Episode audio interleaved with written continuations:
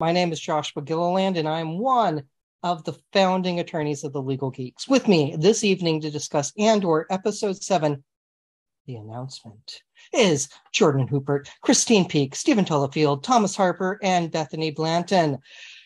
First, I want to thank Christine Peake for moderating last week while I was recovering, and she did a fantastic job. So if you haven't listened to that episode, please go back and do so. Anywho, let's jump into the announcement, which has political intrigue and a good old-fashioned spy story, and what I love most of all, the first trial courtroom scene we've seen in live action Star Wars. So our first topic tonight, Professor Stephen Tollefield brought it together, and can you help us understand the many crimes of Mothma Manor? I was torn between Mothma Manor and Maison de Mothma because both of them sound like equally euphonious. But yeah, I loved that party scene. It was so beautifully shot, and it's everything I wanted in a refined, sophisticated spy drama. It was really, really cool. And I like the character of Tay. He's really intriguing. He's a banker, but he's kind of a revolutionary, which is kind of an interesting combination. So there's a whole conversation that he has with Mon, and she's speaking in kind of code. She's trying to figure out if she can trust him.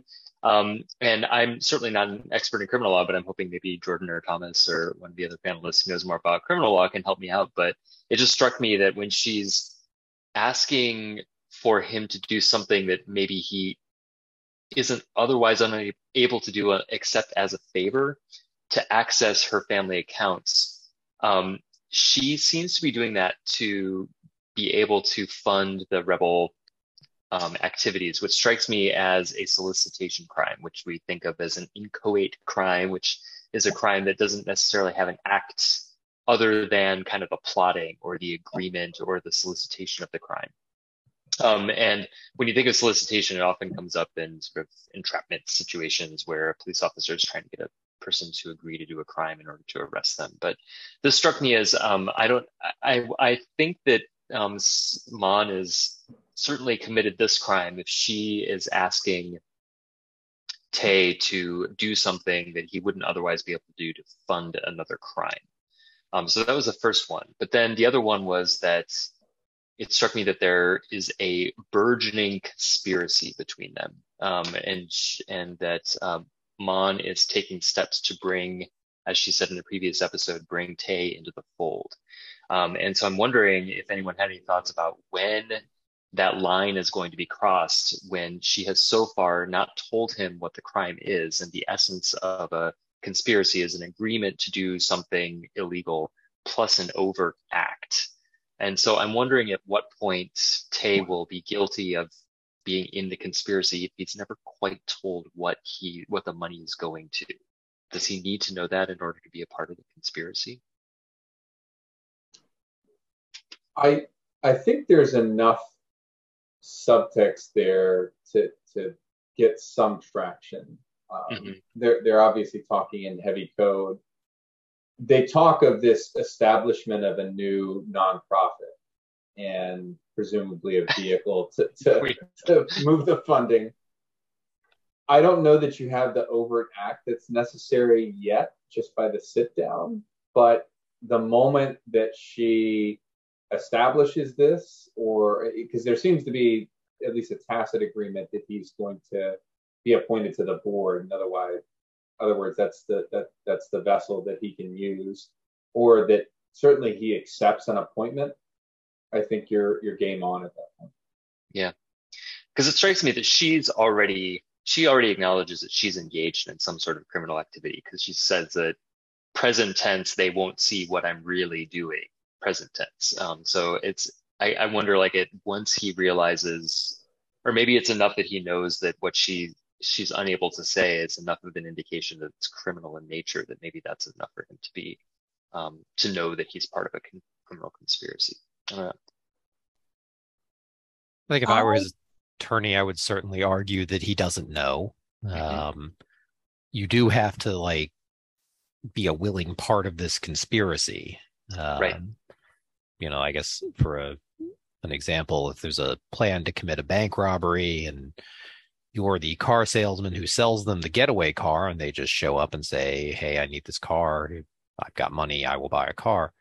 You are not part of, you, the car salesman, are not part of the conspiracy for selling them a car. Now, if they say, hey, I'm going to go rob a bank. I really need this car. I'll pay you later with the money I steal from the bank. Less so then. So it depends on what they can show that Tay should have known, because he can't just come in and say, oh, I didn't know. And right. Like, well, what could he be an accessory of something if he sort of knew that something was unlawful and he somehow provided them with the tools or the funding to do the crime, even if he wasn't quite. Well, so like in your example or hypothetical, the car sales, if they walked into the car salesmanship and said, we need a car that's really fast and that can evade police officers, wink.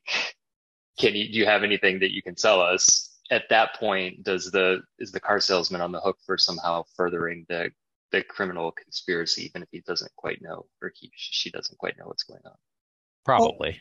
Well, yeah. I think we should look at the facts of what he said. That is what is exchanged. Because the first thing he mentions is his politics being strong for her or something along those lines. Mm-hmm. And then she ends the conversation with, my politics might be too strong for you. So that could be the wink and the nod for what she's up to, while still building in plausible deniability. Because strong politics could be, I'm going to help the people who are getting crushed. Yeah. You know, it could be, I'm going to open hospitals. You know, he doesn't know, but it's kind of clear that I need you to be my money man and possibly next husband. Let's be honest here, where that this could have another meeting later on. With a jawline like Tay's, you know, it's only an upgrade from Karen. And the hair. It's silvery. Silver fox. Now, so there's a key moment in that conversation, sort of early on. He's trying to wave her off, and because he knows the road that she's going down, and he says something to the effect of, you know, my involvement or my interests have gone beyond just like mere disagreement, right? The implication is that he is now directly or like maybe a degree or two off of direct participation in an active movement against the empire. And that's where she pivots and sort of raises the stakes and matches him. And it's only after he says that seems to be the moment that she's waiting for to confirm that she can tell him, because she says, hey, I wasn't sure if you'd show up or if I could tell you. And that's the confirmation, because then she sort of parries back to him and they have the rest of the conversation that we've described. So they're still just talking at this point, but I think the predicate pieces are in place. You know, you can only be so crafty when it comes to the trying to disguise your knowledge of things, and I think that the writing is very clearly on the wall here. I think that it would take more time to build up a case, because. Yeah. I mean, there is definitely a lot of winking and nodding going on, but nothing that has been stated, kind of like Josh was saying, nothing that has been stated so far is actually illegal or seems to be anti-imperial beyond the nuisance causing of, I'm going to throw money maybe where the empire doesn't want that money, but the empire doesn't want or like a lot of different things. So it's, I think it'll be interesting to see over time what pieces of the puzzle fall into place that can lead to all of them being declared as rebels, essentially. Yeah, I agree with Bethany. I think there's probably not enough there yet. This was one of the parts of the episode that I enjoyed the most, the masterful way that Mon Mothma handles this party. She keeps an eye on, yet manages to stay a safe distance from the husband who isn't to be trusted. And at the same time, her conversation with Tay, she gets him to show his cards a little bit before she shows any cards. So I think I think I agree with the rest of the comments that it's not, they're dancing around the edges, but it's not quite enough yet to show that Tay is definitely aware that he's being pulled into something that is going to amount to criminal activity. Even if we think back to A New Hope, when Princess Leia is captured, she maintains that she's simply on peacekeeping missions. And Darth Vader is, you know, waving a finger in her face, yelling that she's a spy for the Rebel Alliance. Now, granted, after Rogue One, that is now the funniest scene in all of Star Wars, because from literally what just happened a couple hours earlier, for her to say that is bold. So, very bold. Really is. But I wouldn't be surprised if she learned it in part from Mon Mothma, which I'm still hoping we'll see something from this series. We'll see. It's hope springs eternal. This show could go either way with, we will have no cameos from any other significant player, and it's just going to stand on its own. Or it's going to get peppered with, here's Hera walking by. So we'll see what the ultimate reveal is, but I wouldn't be surprised if it can go either way. Now, Thomas, pardon me, you raised the issue of Mon Mothma's material support to terrorists. Take it away, my friend. You are on mute. Still on mute. Still on mute. Thank you. The post 9/11 DOJ attorneys would be sort of licking their chops at a scene like this, because this sort of had all the elements of a material support case in its infancy, perhaps. But if you're unfamiliar, so this body of statutes found in the prime one is 18 U.S.C. 2339. These statutes mostly stood up in the mid to late 90s in response to some of the terror attacks that you have there.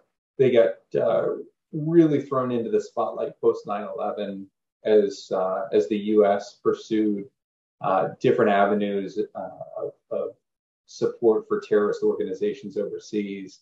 And immediately after 9/11, and the thing that sort of ties in here to Andor is that there was a push to use these statutes and this criminal architecture against organizations, against large charities. They found, U.S. officials found that organizations like the Benevolence International Foundation or the Holy Land Foundation for Relief and Development or the Islamic American Relief Agency, these organizations were being used, partially in some way for sort of some charitable acts, but largely they were being used to funnel money to terrorist organizations. And so they brought actions using this framework, a number of them. And that was sort of a turn in how the criminal law had been employed up to that point. And the goal was to attack sort of the foundation of some of these organizations. They can't exist without funding. There was a big push they found in intelligence to keep the flow of money and arms and all the other things that you need to operate alive. And that's what we see Mon Mothma doing here, right? She's looking to set up a shell organization to funnel money. It's clear that she's already used, perhaps extensively her family's own money to do this as a way of disguising what she's doing rather than try to push for other, bizarre funding sources through Senate channels. And now she needs a vehicle to sort of hide it. And the statute really kind of ramps up. So the idea is that support, as it's defined in 2339, is broad. It can, if you look at the list, it is just about anything. Religious materials are mentioned, but money is a key player there. And money has been at the center of just hundreds of DOJ prosecutions, particularly over the last 25 years. And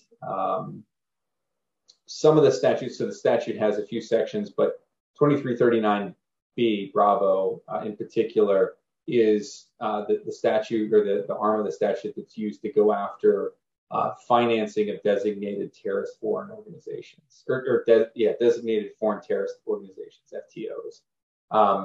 The key difference here, and the interesting piece when you look at where the empire is with the rebellion at this point, there's no public acknowledgement that a rebellion exists. They haven't designated sort of a larger rebel alliance as a terrorist group. In fact, there's an active push to sort of, I would think, like officially suppress this sort of thing. We see a little bit of HoloNet footage that describes it as a terrorist attack.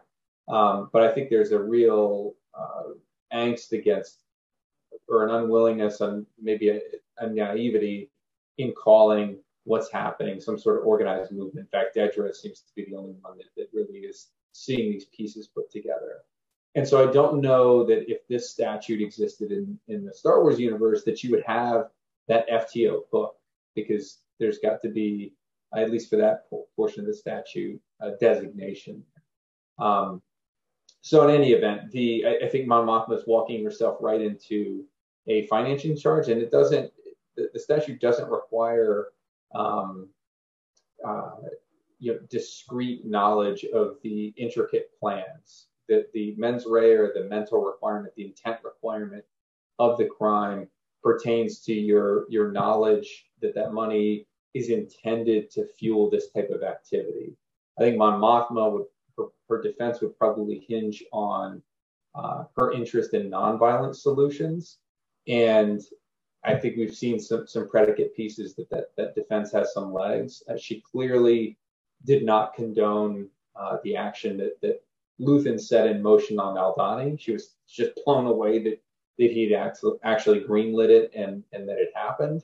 And there's that underlying tension between her sort of apparent desire to resist the empire, but look for ways that aren't done at the end of a blaster barrel. So it's a significant statute in terms of penalties. The max sentence is 15 years, but if someone dies in connection with the activity that you're financing, it's a life sentence potentially. And if the empire were looking at the Aldhani operation, clearly individuals died. I mean, this would be significant criminal exposure for Mon. Sorry, Christine. No, you please go on. I was going to say, just to add to what Thomas said, as regards Mon Mothma's Chandralyn charitable outreach program that she wants to form, another area of law that she might be concerned about, and this leads into our next topic a little bit, but the Patriot Act made it easier to seize assets. So it added to U.S. forfeiture law, specifically to provide for seizure of foreign and domestic assets from any group or individual that's engaged in planning or perpetrating acts of terrorism against the U.S. or U.S. citizens on residence or their property. And it also provided that assets can be seized if they've been acquired or maintained with intent or purpose of supporting, planning, conducting, or concealing acts of terrorism, or if they're derived from, involved in, used, or intended to be used to commit any such act of terrorism. And so when we think about the proceeds of the Aldhani heist and Mon Mothma's apparent non-knowledge of that, that's something she would certainly want to point to, and you can understand why she's so upset with Luthen for engaging in that, and not just for reasons of wanting to save herself, but for the other consequences that it has also. The fact that as a result of this, the empire is going to tighten its fist and people are going to suffer. But that's something that she might think about. It's not really clear that the PORD or the other measures that are specifically touched on in this episode would cover something like asset forfeiture, but it sounds like in the future, it's really likely there could be increased scrutiny of charitable organizations. And if the purpose of the organization is to hold or distribute assets with the intent that they support the rebellion's activity, it's probably not going to be too long before the empire adopts something similar, some similar type of asset forfeiture provision. So there's a lot to unpack. and the Patriot Act is a nice comparison point, even though it's hard to compare a large robbery to a massive terrorist attack that kills thousands. So the fact that the Empire is coming down as heavily as they are with the Public Order Resentencing Directive PORD, which are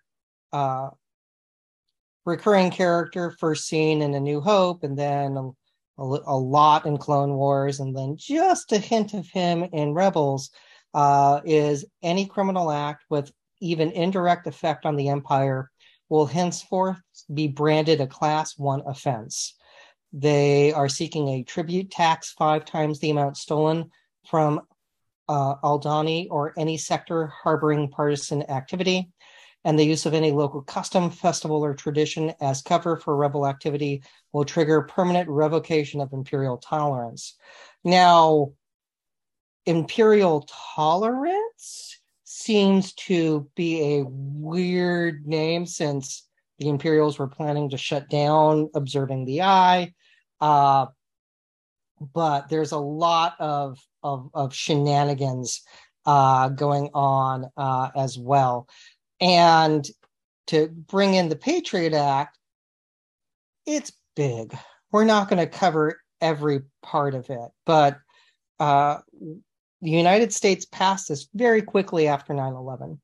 And to be fair, issues of different government agencies not communicating to each other is part of the reason why the 9/11 terrorists were successful. FBI didn't talk to CIA. Things like that could have been helpful didn't happen. So there needed to be some corrective action to shore up security. Then there's the unpleasant stuff that's in there that deals with FISA courts and metadata surveillance and getting search warrants covering 2 million people that bother anyone who cares about civil liberties. So the act was passed to strengthen U.S. measures to prevent, detect, and prosecute international money laundering and financing of terrorism. There's a whole bunch of other elements built into this as well that deal with wiretapping and the age-old issue of follow the money. And there's also issues with immigration that are built in there as well. I recognize several of us here have actually dealt with this in practice. So who wants to take a swing at comparing the two?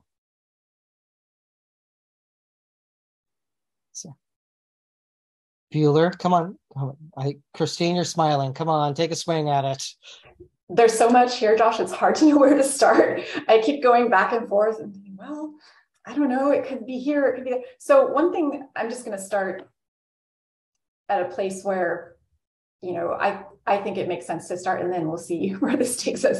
So one thing that I noticed about the various measures that the Empire is implementing is that they're not all legislative in nature. It actually sounds like the PORD is more in the nature of an executive order or a directive.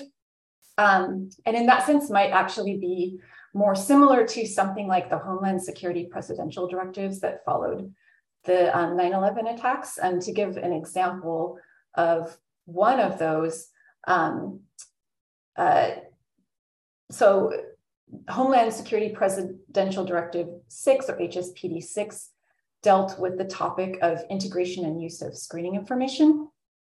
And it stated that to protect against terrorism, it is the policy of the United States to, 1, develop, integrate, and maintain thorough, accurate, and current information about individuals known or appropriately suspected to be or have been engaged in conduct constituting in preparation for an aid of or related to terrorism, terrorist information, and 2, use that information as appropriate and to the full extent permitted by law to support a federal, state, local, territorial, tribal, foreign government, and private sector screening processes, and B, diplomatic, foreign government, and private sector screening, diplomatic, military, intelligence, law enforcement, immigration, visa, and protective processes. And so based on this, directive and an accompanying memorandum of understanding, the Terrorist Screening Center, which is a multi-agency unit that's housed within the FBI, was created to maintain the terrorist screening database, which is a consolidated central repository for records concerning allegations of suspected terrorism. And then portions of the TSDB are exported to various data systems in federal agencies that perform screening activities like background checks or reviewing passport and visa applications, encounters with travelers at the border, and probably more well-known, air passenger screening. And so here, the Empire seems to be mixing it up too, with some legislative measures that may have been rubber stamped by the Senate, and also executive orders and directives that don't necessarily have the imprimatur of the legislative body, but that also go to reorganize or reestablish security measures following this attack. And so, for example, there's also the Imperial Security Act, which we learn that Supervisor Dedra is able to get records of the missing equipment across multiple sectors, notwithstanding the existence of the sector protocols or the ISB code of conduct that would otherwise apparently limit her ability to get that information. She would otherwise have to file a request, and she has done that, and it's already been denied. And so her comment on that is, you know, systems either change or die. And I think, you know, in real life, during the years following the Patriot attack, you saw not just the Patriot Act, but other things, other types of legislation and other executive orders and directives that worked to reorganize how we deal with intelligence information. The Patriot Act also contained provisions that concerned how intelligence information is shared. And then there were subsequent pieces of legislation that went further and changed that. So it was just sort of this evolving series of acts that changed how we dealt with security, and that seems to be just in a general sense what's happening here as well. It's interesting that this goes to the broader Star Wars politics. The Emperor doesn't seem to have executive authority, there doesn't seem to be a mechanism by which he can simply issue something akin to executive orders, but that's where the rubber stamp comes into play. You know, when Colonel Yularen, it was awesome to see him on screen, sort of again, outside of his animated appearance and his very brief appearance in A New Hope. You know, there's no shred of doubt in his statement that the Emperor is going to introduce a set of laws and legislation and amendments to affect or free their hands, I think he says, in all manners of searches, seizures, etc. But there's still this sort of element that Dedra picks up on, that they're not really responding with any sort of directed purpose to what's happening. You get this sledgehammer effect with Horde, which really just deals with criminal penalties and maybe the deterrent effect that the Empire thinks that those have. And then the ISB seemingly gets reshuffled, and sort of this, I would liken it to post 9/11, like resource surge where they can tap into military assets. You know, Lawrence says you'll have no problem accessing Navy or Army assets after this point. And I think to somebody like Dedra, she looks at that and says, this is just, you know, a wild shotgun blast in response to a series of really well-planned and thought-out operations by the rebellion, none of which is going to change anything. If we're gaining more intelligence and gathering more stuff, but we're not seeing the pattern, what good is that doing? And so I think you see Dedra, even before all this stuff that Yularen is talking about goes into place, she's demonstrating that the kernels are out there. They have to adapt and know where to see them and where to see those connections. So let's hear from our intelligence officer, because, you know, Bethany, did this speak to you? I mean, did you want to cosplay Dedra at this point? Like, what was your reaction to see? Oh man, It's very interesting. And I think Christine did touch a bit on this, but there are circumstances in which either at a high level of command decision or going through the right approval authorities, we can get approval within the community to share information more broadly than we could normally. So this is one of those things where like post 9/11, and this is kind of the part that Christine talked about, but this prior to the creation of the ODNI and Homeland Security, a lot of intelligence organizations didn't necessarily have the staffing to, or the directives to share intelligence. And you do want to be careful about how you share intelligence and with whom, because you don't want to risk your sources. You don't want to risk your technology. You really don't want to risk the human lives that are in the field collecting information about bad people trying to do bad things, simplistically putting it. But then there are times when you need that intelligence to act. Like Dedra knows that she can sense that there's something there. She can sense that there's a pattern. And so she's taking risk and acting boldly by accessing data in a questionable way, but in a way that from her superior's perspective is warranted given the situation. And so that's very interesting, because if I felt as though there were a strong need to share intelligence with a certain organization or a partner nation, I wouldn't do like Dedra did. I would go up chains of command, specifically established, and say, hey, we need to share this immediately. Here's why. And we can get approval to do that really quickly if we need to. And so while the protection of information is important, 9/11 taught basically the community and the world that the sharing and the connecting of the dots has to happen as well. And there have to be ways of sharing intelligence. Like, let's say you have information and you're working with 7 different partner nations in a deployed environment. You have to be able to share that information if it's going to save lives.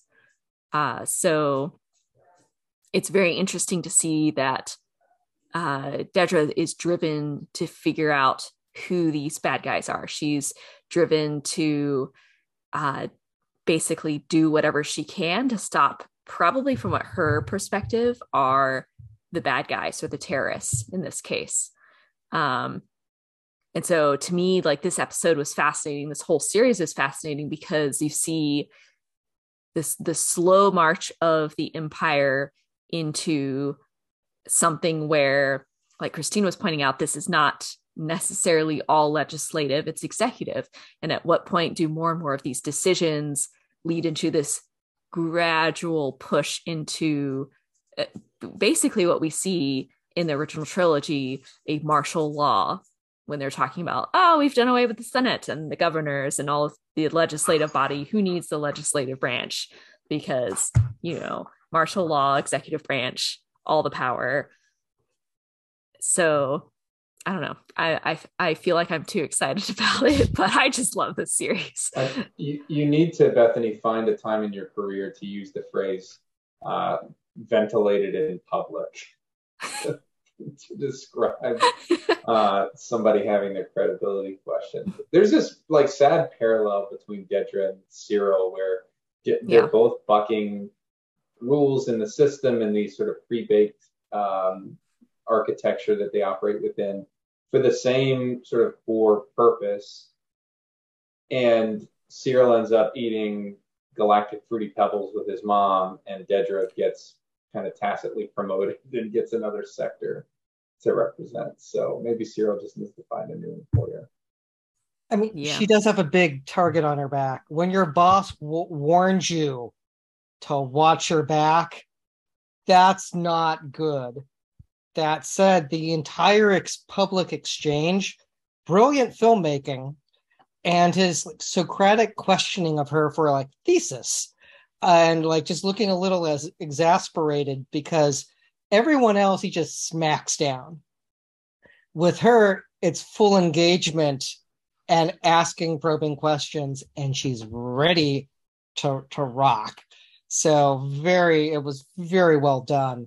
But the civil rights issues that are going to follow from it are pretty terrifying. So yeah. There's from the criminal procedure, that whole phrase about even indirect effect on the empire. Like, how chilling is that? Like, that's, and we see that sort of at the end of the episode too, that when there's a sort of draconian and disproportionate consequences for very minor crimes, and what couldn't have an indirect effect on the empire, like littering, some prosecutor could gin up some sort of connection to, you know, the demoralizing of imperial citizens by a piece of paper on the ground is now a class 1 felony. That's remarkably chilling, and certainly something that when you see sort of very crime and punishment focused societies, it's very disturbing. And it's not appropriate to have Dedra be the one to do this. Like, he is setting her up to have a target on her back, and whether she succeeds or fails, either he reaps the benefits or she reaps the failure, basically, is how he's setting it up to be. Whereas like post 9/11, I'm going to read it to make sure I don't get it wrong, but in 2004, the Intelligence and Reform and Terrorism Prevention Act of 2004 created the Office of the Director of National Intelligence, so the ODNI that I mentioned, and that was created to coordinate with the FBI, the CIA, and 14 other intelligence agencies, and it also established the National Counterterrorism Center, and that was to bring all threats to Americans at home and abroad together to be able to analyze, as opposed to the FBI would look at domestic threats, the CIA would look at threats abroad, and you had all of these different agencies that had their specific roles, but no overarching agency to coordinate.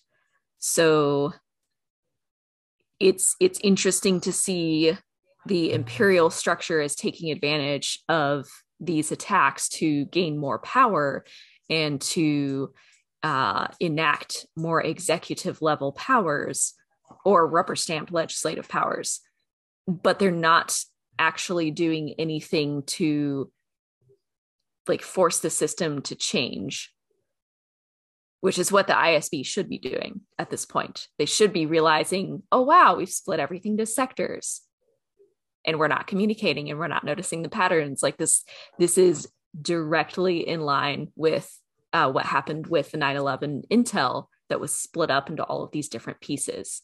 And no one connected the dots because there was no one bringing those sectors of intelligence together.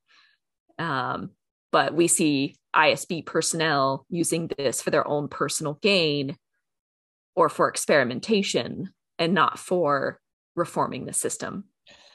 I want to, we've been picking on 9/11 because, well, it's hard to miss. But the other one that's hard to miss is Pearl Harbor.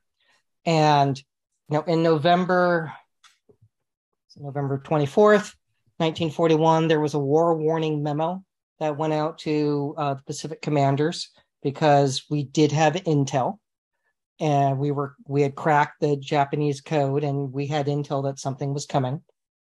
And General Short, who was in charge of the Army and the Army Air Corps, feared sabotage. So he had all of the airplanes moved together into tight little clusters that would be really easy to bomb, because he thought sabotage was the effect. Admiral Kimmel, on the other hand, thought, we're in Pearl Harbor. It's absolutely pretty here, and did nothing. So he misread it entirely as well, because he thought the attack was going to be someplace else, like the Philippines or Wake, any other place. And then when you fast forward within 10 days and you're getting closer to the attack, and we had people in Washington, D.C. trying to figure out what messages were going to the Japanese embassy for them to be able to decipher it. And if they had figured it out sooner, they could have made a phone call. But the entire idea of communicating the threat to the local commanders ran late. So there's no shortage of intelligence failures to show what's happening. On the flip side, this was a bank robbery at best. So leveling the type of reforms and heavy-handed responses to a bank robbery, as opposed to, you know, like they didn't blow up a building. The Imperial fleet didn't take a giant hit. So the response is definitely not proportional to what's happened. On the flip side, Dedra does have a lot of good points with realizing that this is organized because it looks disorganized. So things there to analyze. But we now get to the part of the story that looks a lot like Miami Vice. For those of us old enough to remember Miami Vice, where we have Andor hanging out in the worst place possible, Niamos, I believe is how it's pronounced. So if I were him, I would lay low. And that's Tatooine or Dagobah type of place to go to. Going to Miami, South Beach, Las Vegas seems like a bad plan to hide. Elko, Nevada seems like a better plan to hide with. I'm going to be in this little small town where nobody's around and it's just going to be really chill out here. Perhaps Provo, Utah, something off the grid. But no, he goes to a vacation spot, hooks up with a lady, and gets arrested doing a grocery run for the woman. All of this, is she worth it? I mean, is this a girlfriend? Is this someone from the local brothel? Nothing about this seems like a good idea. And he gets shut down because some guys run by him, and we have local law enforcement doing their thing. Jordan, as the defense attorney, just some reactions. So, first of all, I'm not sure I agree with you about where he chooses to hide. He's got a ton of money. He can't actually work because I'm sure his ID is flagged.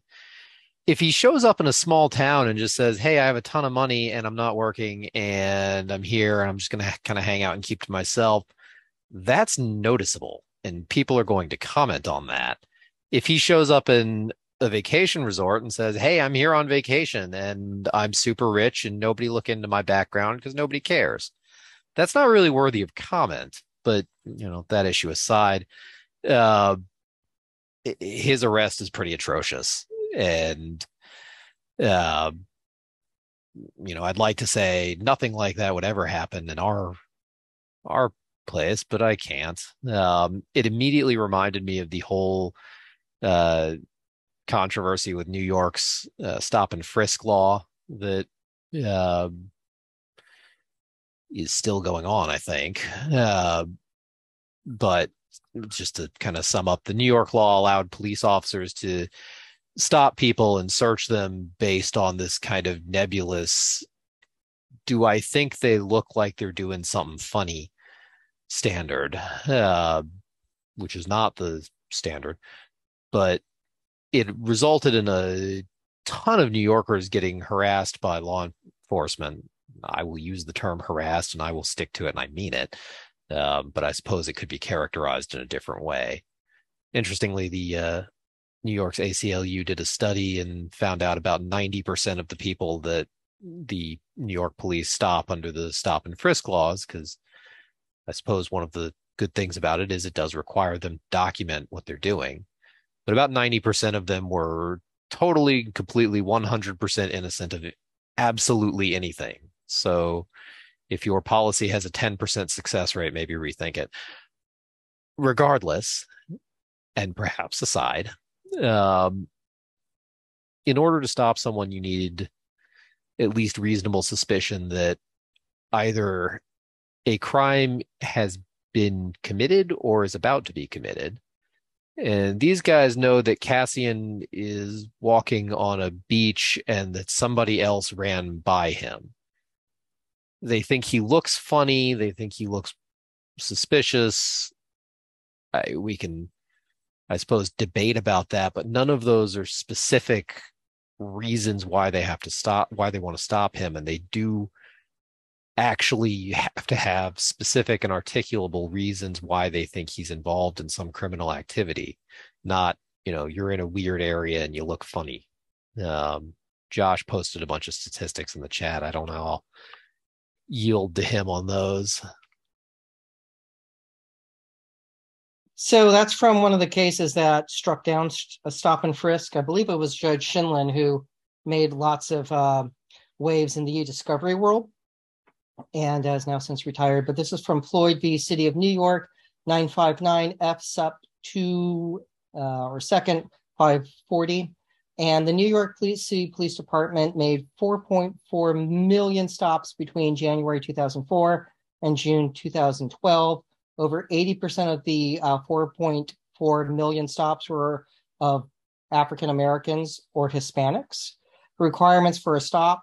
Two such limits are paramount here. First, that all stops be based on a reasonable suspicion as defined by the U.S. Supreme Court. And second, that stops be conducted in a racially neutral manner.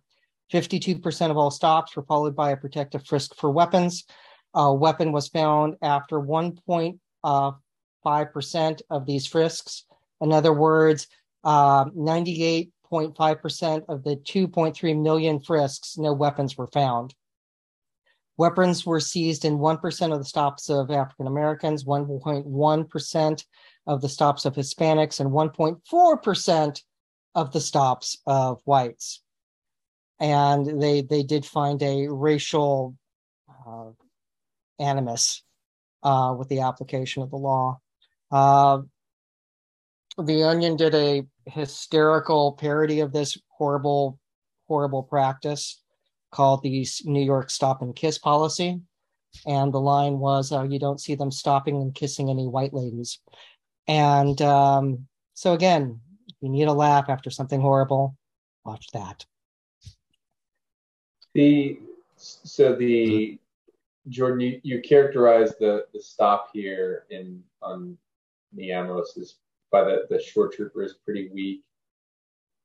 I think NYPD would step off on it as fully meeting its requirements. Oh, of course they would, but that doesn't make them right. No, I know that, but it's important for folks to understand. So reasonable suspicion sits below probable cause. Probable cause is what you need for an arrest, a search. It's probably a term that most folks are at least tangentially familiar with. Reasonable suspicion is something that's more than just a hunch, but it's kind of like a cousin to that sort of feeling. But it's got to still be based on something tangible. There's the language is specific and articulable facts. There's a case, Josh, you sort of alluded to it. Terry versus Ohio is the Supreme Court case that's sort of seminal on this piece and sort of establishes that a brief detainment such as the one in that case, or perhaps if facts were different, Andor's brief stop is okay within certain bounds. Now, a law enforcement officer, police or otherwise, has to have those specific facts, can combine those with rational inferences from those facts, and that all has to relate to that specific individual, not just a general feeling based on facts in the air. So you look at the Shore Trooper and what Cassian is doing. There's been some kind of criminal activity, I don't know, a robbery. There are a number of folks that run by Cassian on these steps and then past the entrance to this grocery store. He is sort of lagging behind that group. It seems like a couple, the group clearly split. A couple go off and they're captured by that KX security droid that is absolutely terrifying. And Cassian is just sort of strolling up. So I think if you were the Shore Trooper, if you were going to make an argument that you had reasonable suspicion, it would be that he came kind of close in time to this group. He was generally around the same age. I don't know if that, I would like he seemed to be of the same cut, so to speak, as you know, the other folks that were arrested.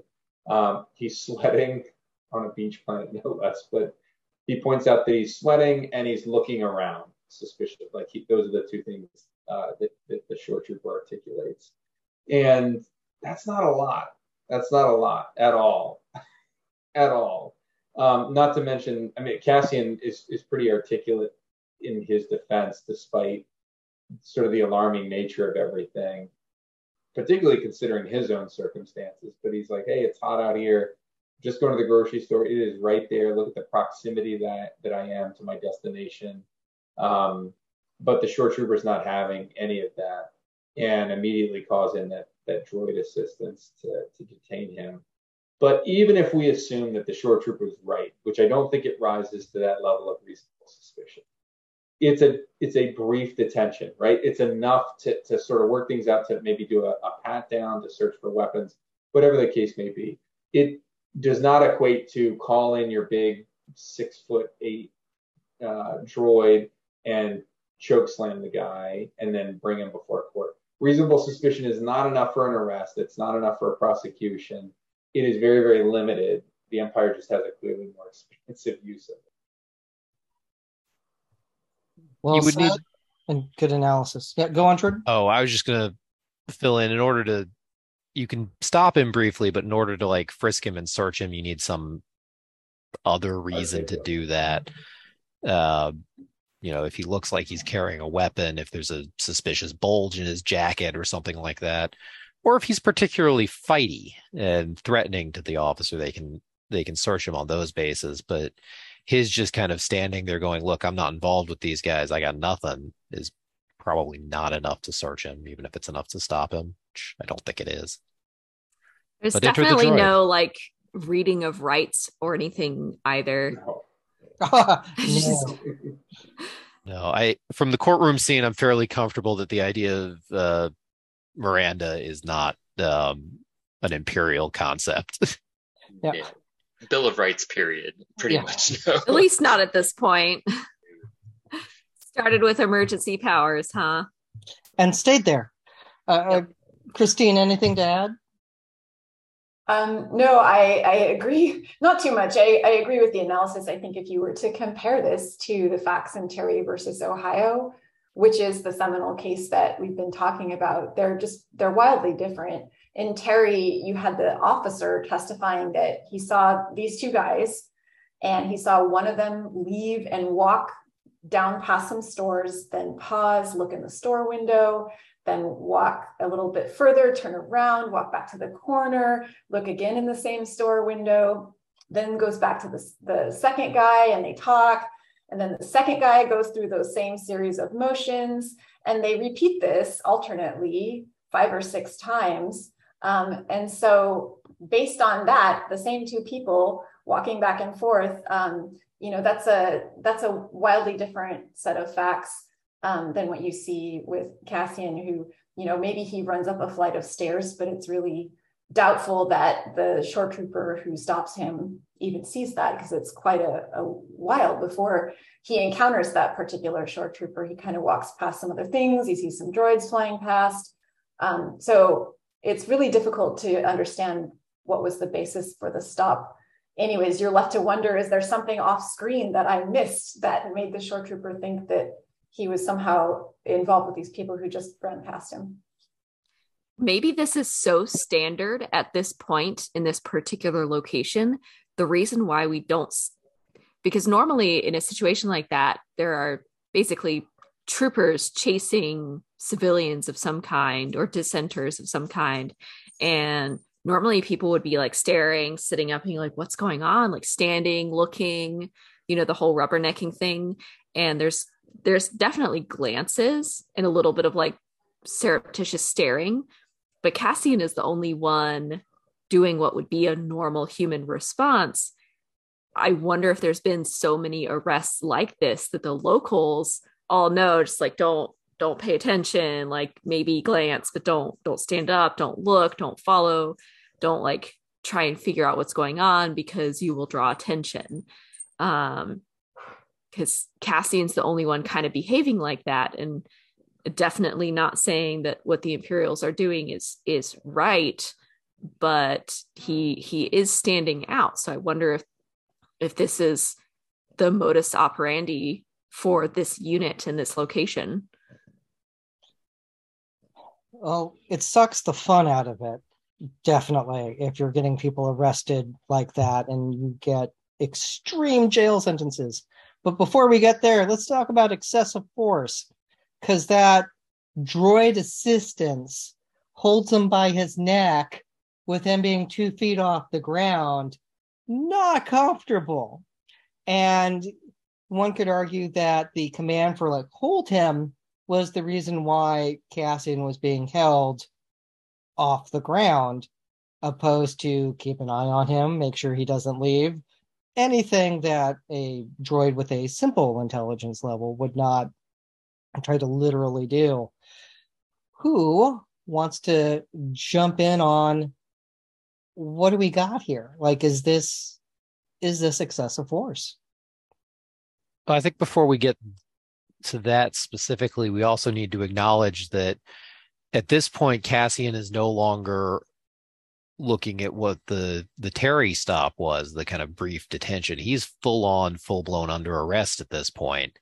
He is not free to leave. In our system, that would take bump up. So what Thomas was talking about reasonable suspicion and the bump up to probable cause, that would take, to arrest somebody. Yeah. Well, yeah, little things like evidence. And it would also require and trigger the officer to have to read you your rights, the right to remain silent, the right to have an attorney appointed to you if you can't afford, or the right to have an attorney present at all stages, and if you can't afford an attorney, the right to have an attorney appointed for you. Miranda rights. And clearly none of that happens. And so... Here we are with the droid. Cassian seems confused even and slowly more and more horrified, because he doesn't seem to realize he has been arrested. So yeah, to your point. And I don't think they even tell him you're under arrest. I think they just call for the droid and say, hold him here. Yeah, so. We call that not good. Like, this is how revolutions are born, because... you have a very oppressive society that's making life unpleasant. Yeah, the more you tighten your grip. Yeah, that's. I feel like the writers had that like painted in large, that quote painted in large letters on the. I never really got to it. But I don't know about you guys. Watching that droid walk up the stairs and come into view was just terrifying. There's a moment where you're like K2, and then you're like, not K2, and you realize that this is like the soulless sort of killing machine that the Empire has brought into service in a law enforcement capacity, at least here. And if you've played the Fallen Order Jedi Fallen Order video game, you know how terrifying those things can be. But it's interesting in that they've sort of outsourced this very important capability to a fully autonomous robot, right? This robot isn't purely just executing commands that are inputted by a human pilot. This isn't like a traditional drone. This is a fully autonomous decision-making thing. And you see almost immediately the pitfalls of a system like that, where the droid misinterprets what is being said, and he almost chokes Cassian out. Or just like the one word hang, almost gets Cassian killed. And this isn't like a pure sort of law of war issue, but it sort of goes to the use of these types of machines in general. But the traditional machinery that we're used to has a man in the loop is the phrase, a person that's decision-making and can intervene. They may operate autonomously to a degree, but at the end of the day, a person is there to execute or override critical functions. And that's not the way these KX series security droids operate. And it's just the way the voice is modulated. It sounds like a really, like the sort of simplistic programming that you saw out of the B2, like the super battle droids in Clone Wars, where they're just big, dumb brutes that are there to kill, except you've taken that architecture and you're like, go enforce the law now. Good luck. And with any like government issue equipment to military or law enforcement that has the capacity for lethal force, you have a whole series of regulations about how you use it, where you store it. You have to be accountable for it.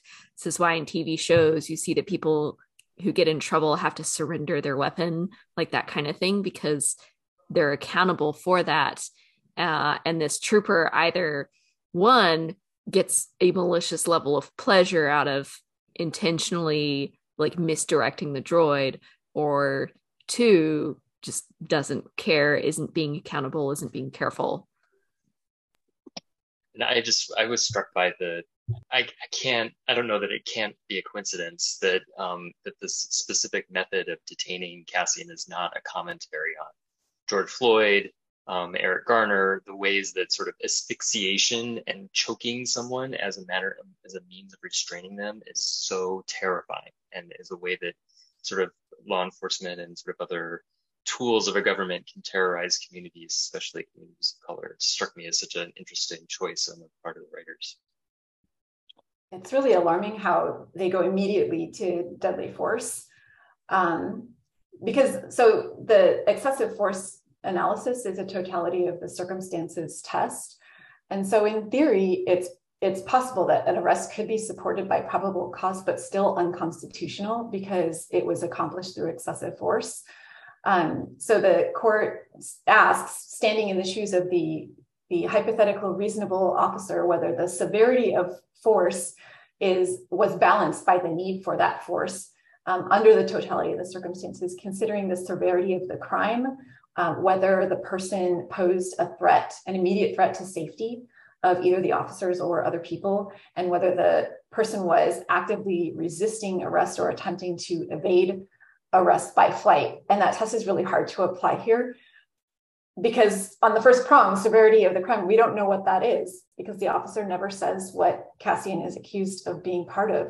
He just says, you're part of it, but we don't know what it is. And as far as the other prongs, yeah, he's not an immediate threat to safety. He doesn't threaten anybody. He doesn't even seem to have any weapons on him. In fact, if he did have weapons, he might have been a different outcome, given the way he's acted in the past. And, actively resisting or attempting to evade. Yes, sure, he ran up the stairs, but that was before he was detained. Maybe grabbing the metal arm on the droid to avoid being choked, but that really seems more like self-defense against unreasonable deadly force under the circumstances. It is super disturbing. And, I mean, it's not the only police interaction we see in this. Clem is the other part of this in the flashback where we see some protesters throwing rocks at clone troopers, and which is like 17 years in the past. So we're, like 3 years after the Clone Wars, give or take a year. And it's around then. And this is how Cassian at age 13 ends up in juvenile hall. Is his dad is the last one left standing out in the open, and is taken and is hung. I mean, very, very evil. Just dropping the hammer on any form of civil unrest. And Cassian goes and confronts the clone troopers with a pipe and ends up arrested. So while fighting cops is a bad idea,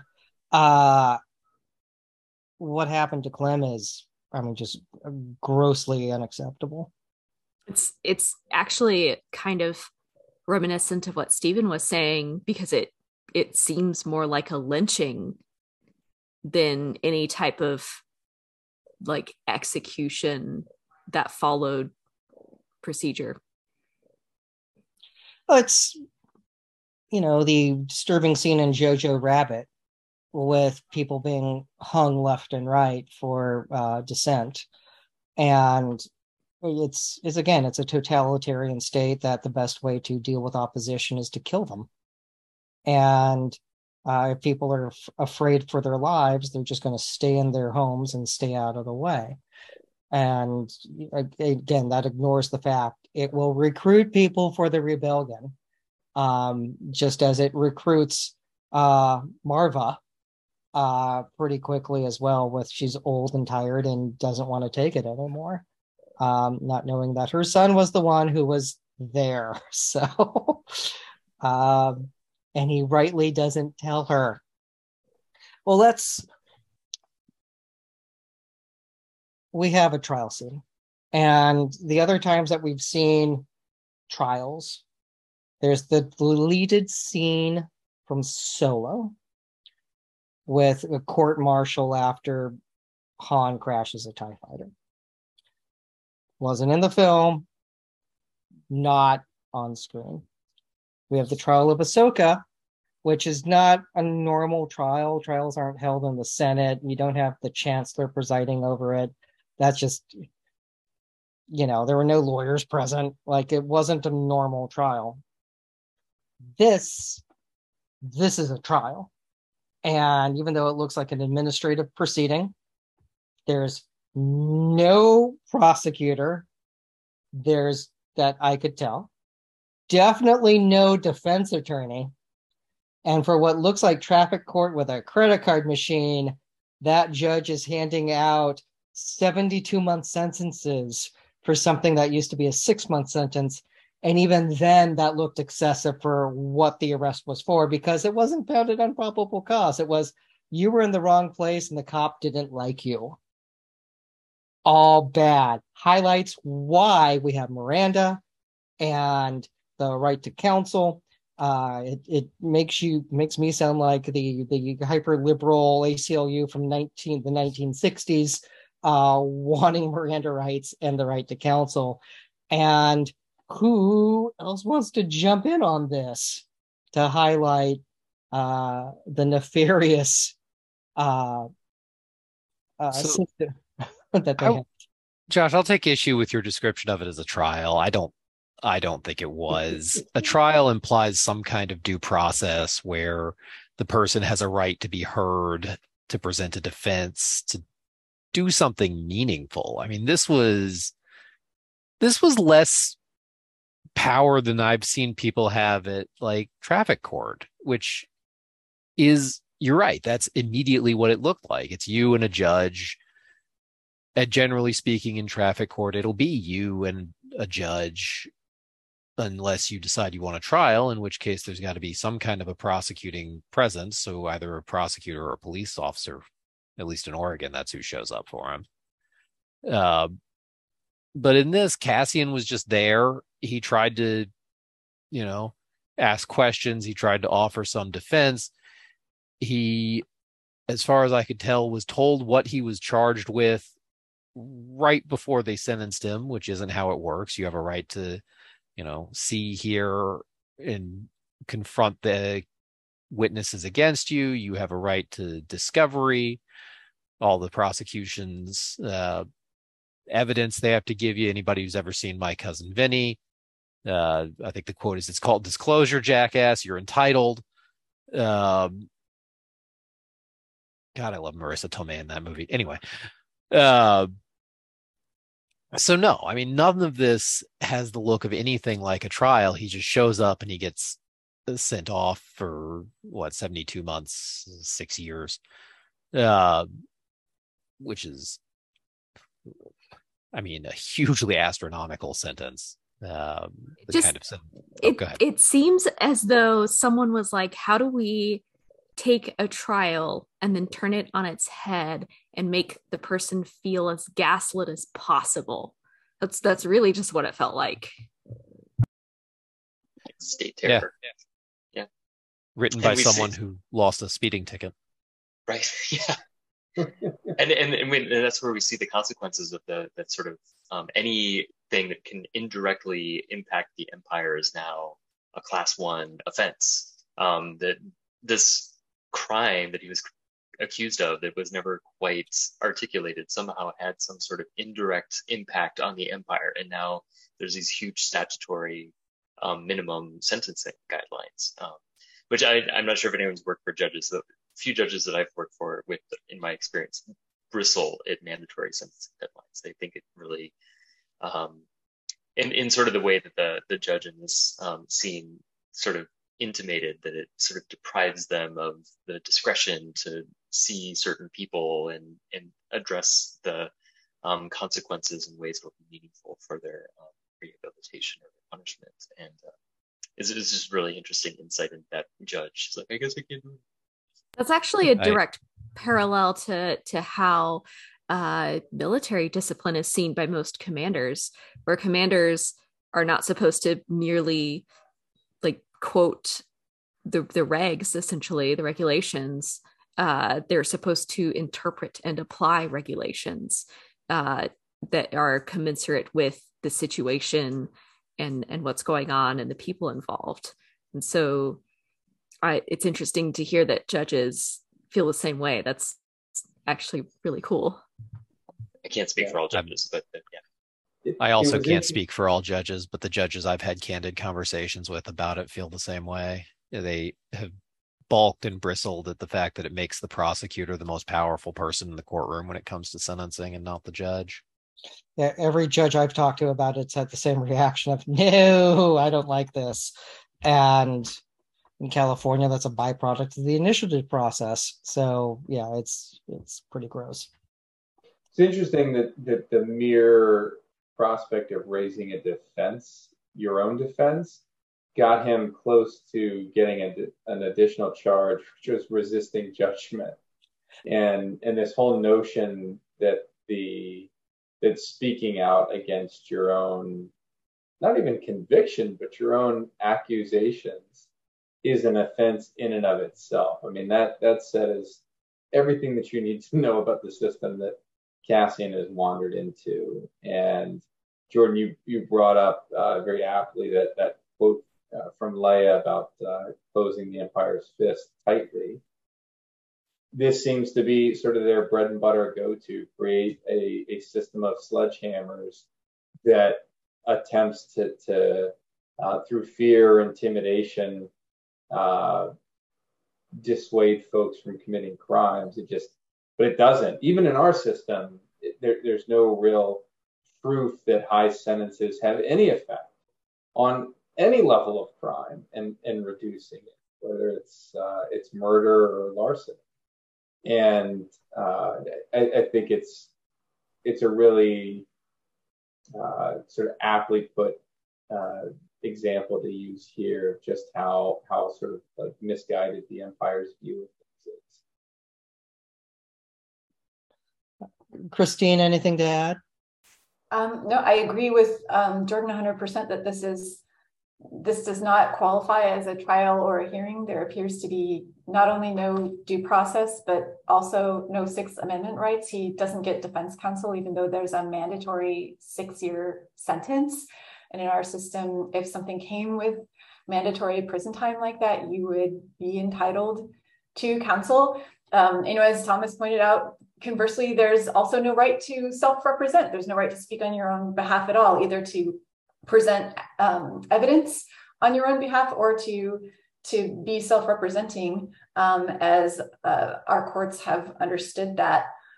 He doesn't have the right to confront the shore trooper who arrested him, and he doesn't have the right to compel witnesses to come to court and give evidence in his favor. So this is an appalling display. A sham. And it might be 30 minutes since he was arrested too, so like there could be that factor as well, that the lady's still at the hotel room, I don't know which, waiting for whatever snack that she wants that's green. So like there's some very, very bad things afoot. So I'd fear the search after the arrest, if that finds him with lots of money and weapons, that's only going to make things worse for him. But that would require the Empire actually doing some police work. So we'll see how that plays out. So we're at the end. A lot of good stuff in this episode. So quick clothing thoughts. Bethany, anything to share? Oh, this is such an interesting episode because we can see Cassian being pulled by fate or circumstances or the force, if you will, slowly into this fight where he clearly does not understand the gravity of what is occurring after Aldhani. He's naive to return home. He's naive to bring someone else so quickly into his life, be it temporary or not. He's naive to be out and about in a way that draws attention. And yeah, to see him go from that to someone who's an extremely talented Rebel Alliance operative and spy will be very interesting. Jordan. I liked the episode. I really did. I love all the setup. I love the character interactions. I mean, the stuff we haven't talked about, his talk with his mom about his mom being kind of quasi in the rebellion. Luthen's assistant talking to Vel about how they're going to have to kill Cassian. All that stuff is great. I do think I'd be remiss not to point out, though, that while all the stuff we're talking about that we wanted or that we should have seen in the courtroom scene that we have in our society, I have had friends who are defense attorneys who have been threatened with contempt for providing defenses for their clients and doing their job, essentially. So it is stuff that we have, but it is not stuff that we are for sure 100% always going to have. So don't take anything that you see on the kind of Law and Order type shows, protections that we all have. Don't take that for granted, because it's a long jump, but it's not an impossible jump from here to Cassian. Well, and Law and Order generally views defense attorneys as the bad guys. I know.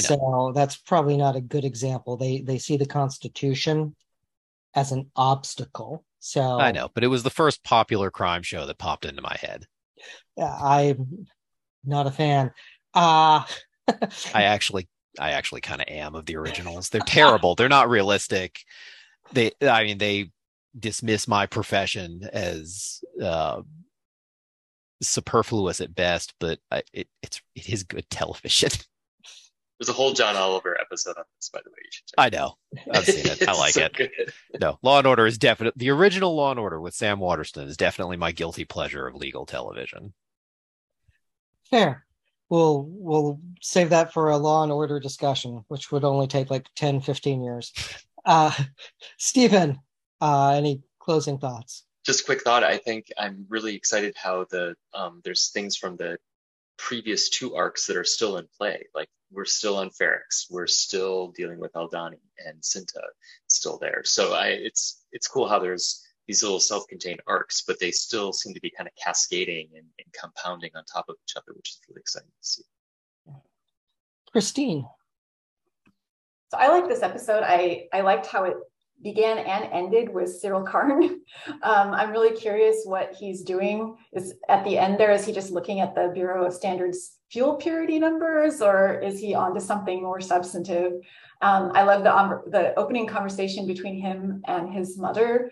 It's giving me big Norman Bates energy, and in the best way possible. I like the way that they used octagons instead of cubes at the Imperial Bureau of Standards to convey the bleakness of his future as his family has envisioned it for him. And I love the nod to fashion with his collar that he had tailored.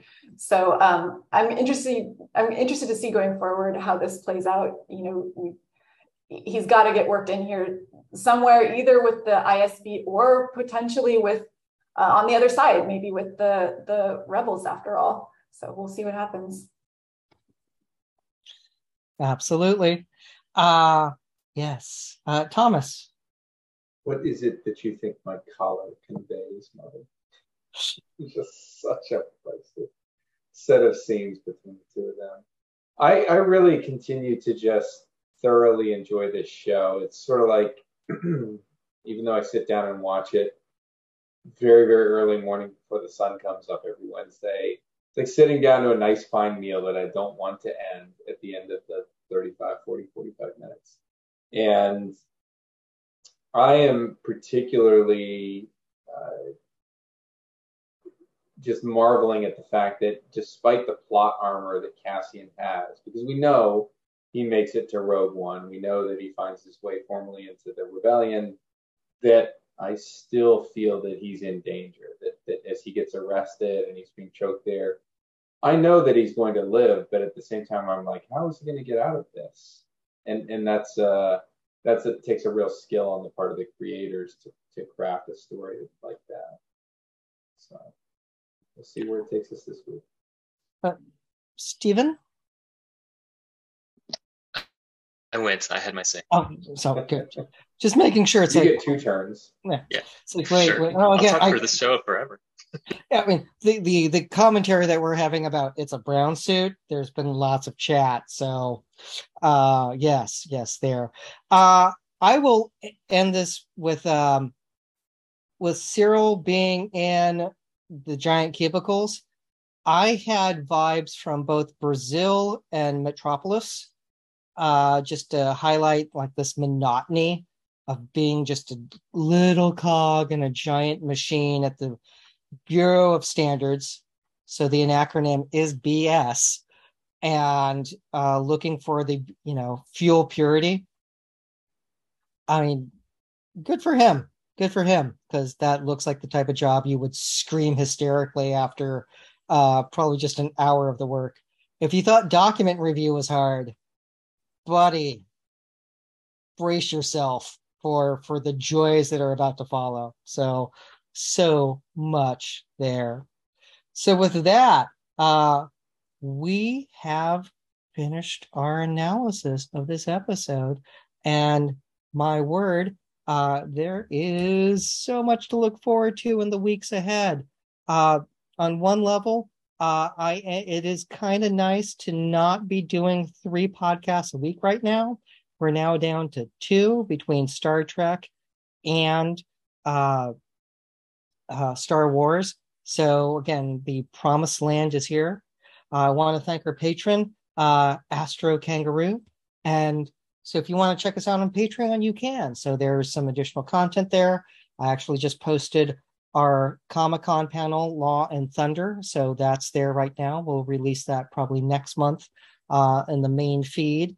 But for now, we'll start doing some exclusives there as early releases. So with that, everyone stay safe, stay healthy, and stay geeky.